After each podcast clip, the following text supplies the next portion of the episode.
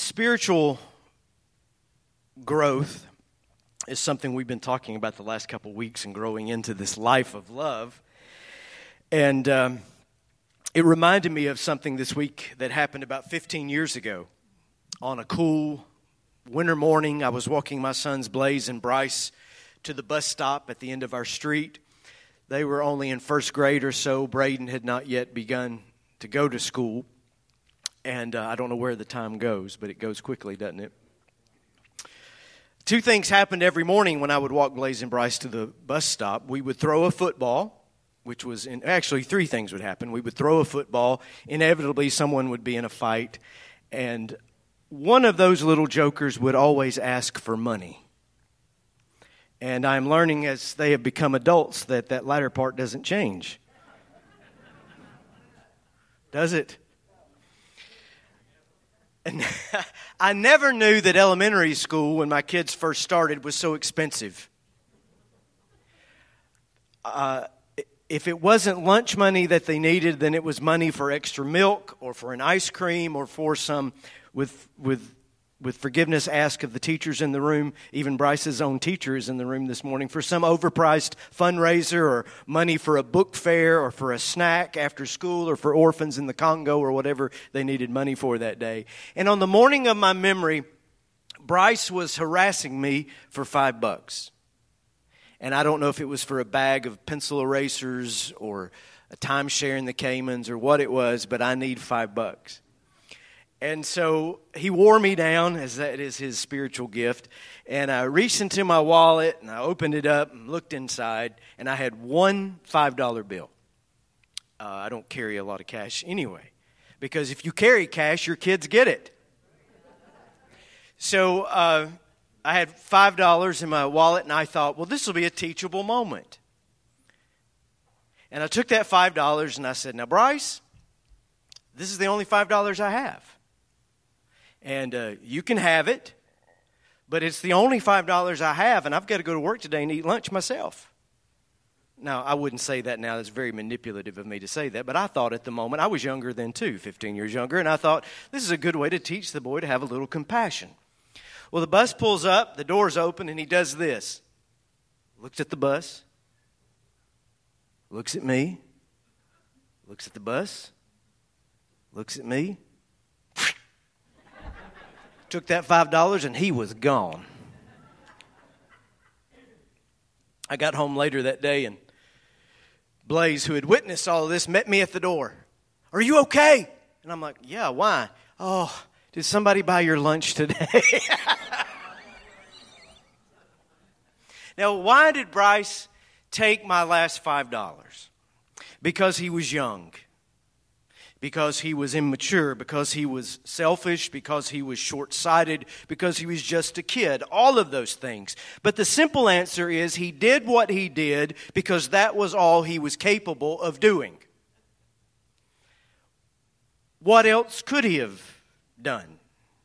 Now, I'm happy to report that 15 years later, that if Bryce had his last $5, he would give it to me if I needed it, as would Blaze.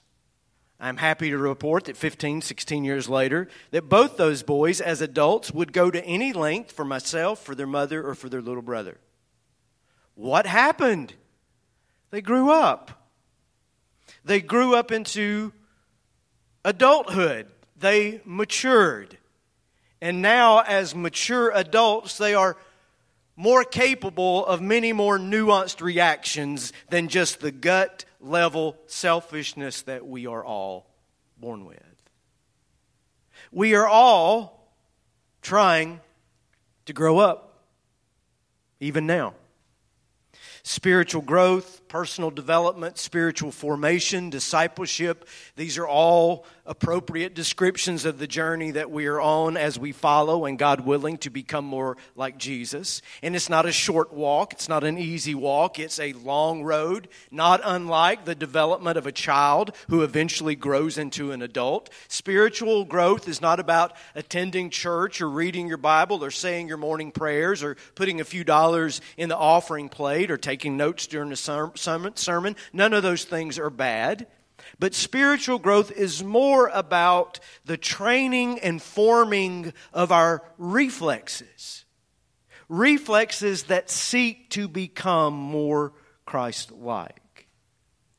When pressed to make decisions, when the heat is put on us in that moment, when the big yellow bus is sitting there beside us and the lights are blinking and traffic is backing up on the highway, we react truly without thinking, and the ability to react lovingly, unselfishly, instinctively, and reflexively like Jesus would, that is the goal of spiritual growth in formation. As Paul would say in Ephesians 3, I pray that God may strengthen you with power through His Spirit in your inner being, that you would grow and be rooted and established in love. That's what this game is about. That's what this Christian life is about.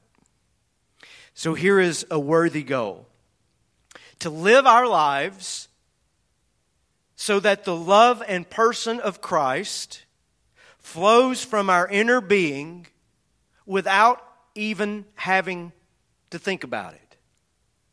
Like going to the doctor and you sit down on the table and he takes that little rubber mallet out, pop, and he hits you on the knee, and what do you do?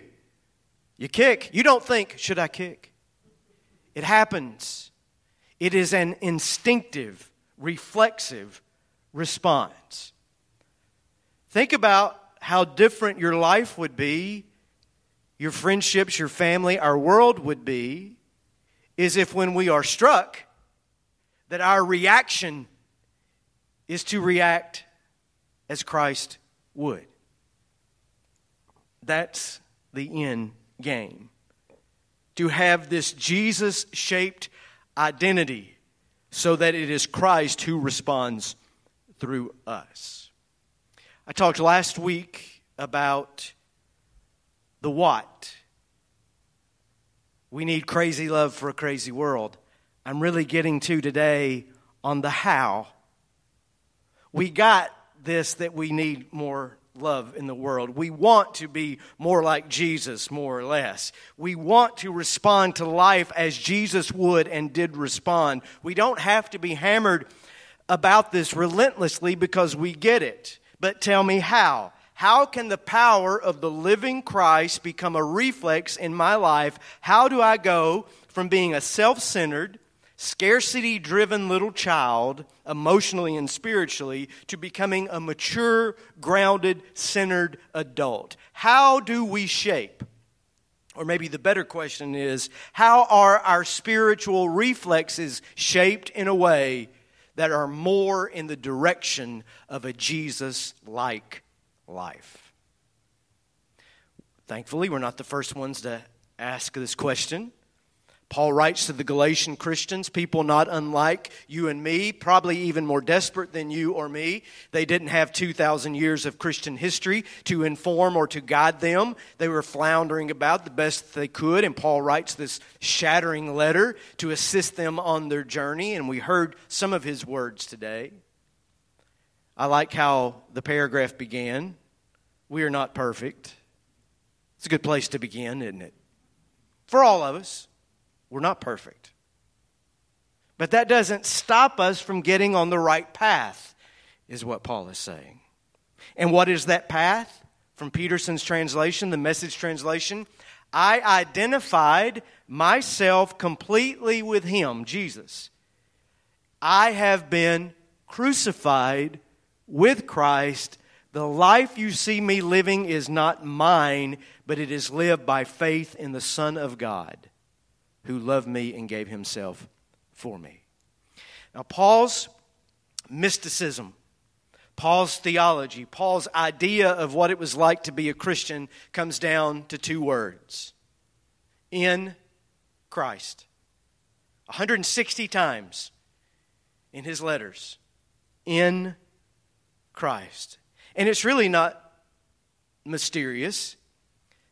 Right now in this room, even with your masks, you're breathing air, God willing, not polluted air. You're breathing air. You are in the air, and when you inhale, The air is in you. You exhale, you inhale. Air is all around, air is within you. Paul is saying Christ is the atmosphere in which you live now. To live and breathe is to live in this space that Christ has, has created for you. And it is in you, it is around you, within you. You are in the air, the air is in you. You follow me? That's what it means to be in Christ. It's everything. The air that you breathe in and out. And you don't, even now, you're not sitting there thinking, Have I taken a breath in the last few minutes? Of course not. What is it? It's instinctive, it's reflexive, it just, it's just happening. I mean, most of us have so much on our minds, if we had to think about sitting down to breathe, we'd all be dead in an hour. Thank God for this created body that we have that instinctively keeps us alive. That's what Paul is saying about Christ. You get to a point where you don't think about it, it's just happening around you and within you. You are in Christ now. That is your identity. Can you prove your identity? Or maybe if we turn out the lights and I shine a flashlight in your face and say, You got any ID registration? That might help us all. We've been asked that question before. You know, a guy from Alabama was asked one time if he had any ID. You got any ID? And he said, About what? That's my favorite Alabama joke, sorry.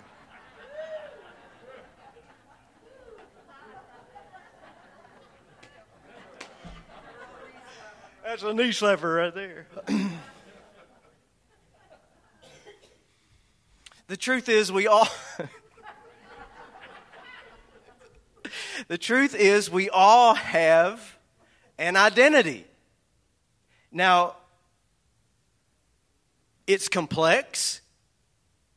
Our identities are sometimes contradictory.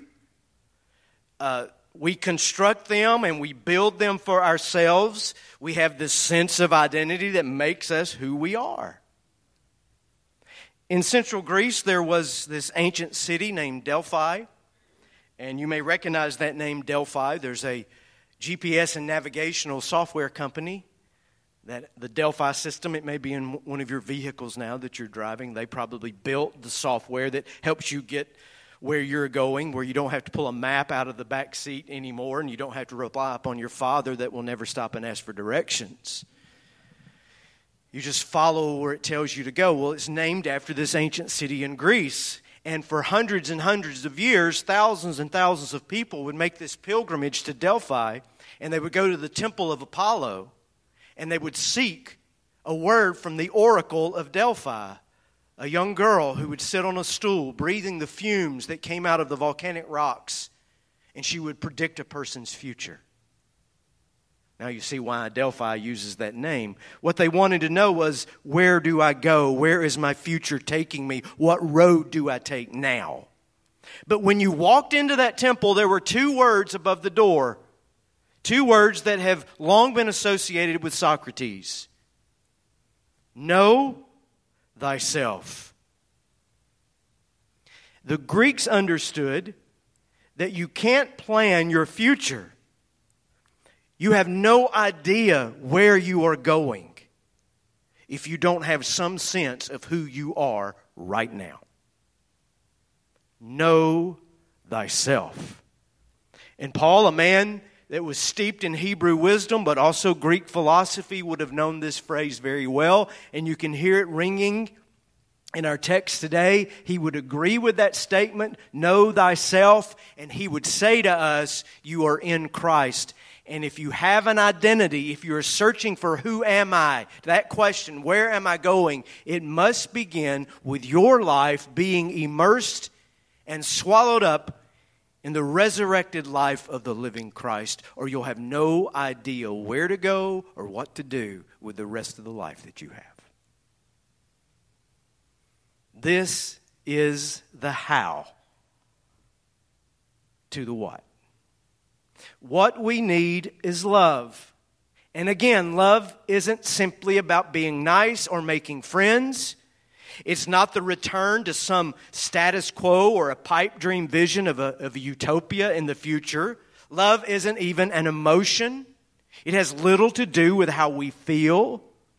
Love is a way of being in the world. It is an attitude. It is a lifestyle. It is choosing patience and humility, unselfishness, reconciliation, justice, persevering truth over acrimony, arrogance, greed, hostility, inequality, and easy deceit. You don't live that kind of life. You don't operate in that kind of space. You don't love unless your identity, your person, your true self has been radically transformed by the living Christ. If I'm going to love the people around me, if I am going to love my enemies, if I am going to love myself, then I must so identify with Jesus, be so shaped and forged by Him, that it is Jesus that responds in me, through me, and for me. Because if I leave those reactions to myself, then I will say, do, and act in ways that are not consistent with the way of Christ. Are you, are you listening? We all have these lesser identities that get in the way of our Christ identity. I'm an American. That's who I am. Not really. That's your nationality, but that's not your identity. If you think that is your identity, then something as wonderful as your citizenship can get in the way of actually being Christian. Well, I vote for that person or this person. That's who I am. No, it's not. That's an affiliation. That's not your identity. If you think that is who you actually are, then whatever card you're carrying in your wallet could get in the way of you actually being Christian. Well, I was born a Baptist, and I was baptized a Baptist, and I'll die a Baptist. That's who I am. No, it's not. That's your religious choice. It's not who you are. And if you take that as your sole identity, you're going to spend the rest of your life trying to prove how your group is right and everybody else's is wrong. Hell, I'm a Georgia Bulldog. But that's not my identity. Because if that was my identity, I would have already jumped off a cliff a long time ago.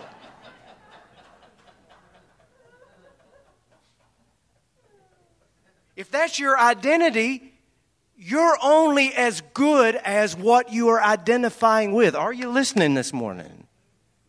And if my identity is just wrapped up in that my team, then it forces me to hate everybody that's not on my team.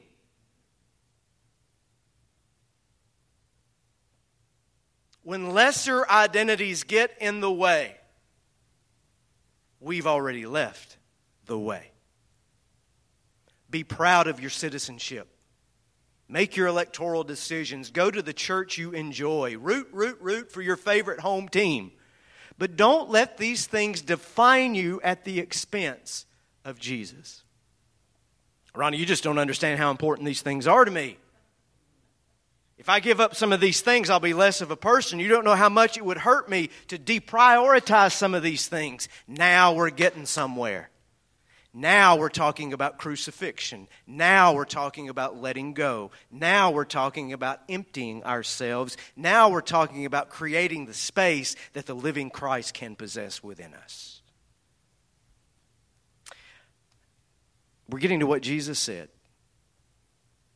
If any man or woman would follow me, let he or she deny himself, empty, take up his cross, and follow. This, this is it. It's not rocket science, but it ain't easy. To willingly empty yourself of your priorities and ambitions and say, I will take the life of Christ as my own, as my identity. I told you a parable a few years ago, and I, I think it's by Anthony DeMello. A woman is dying, and she knows she's dying, and as she begins to pass, she feels her spirit leaving her body and descending up into what she knows is heaven. And she arrives in heaven, and God asks her a question Who are you? And she says, Well, I'm the wife of the mayor. And God answers, I didn't ask you who you were married to. Who are you? And she says, Well, I'm, I'm the mother of four children.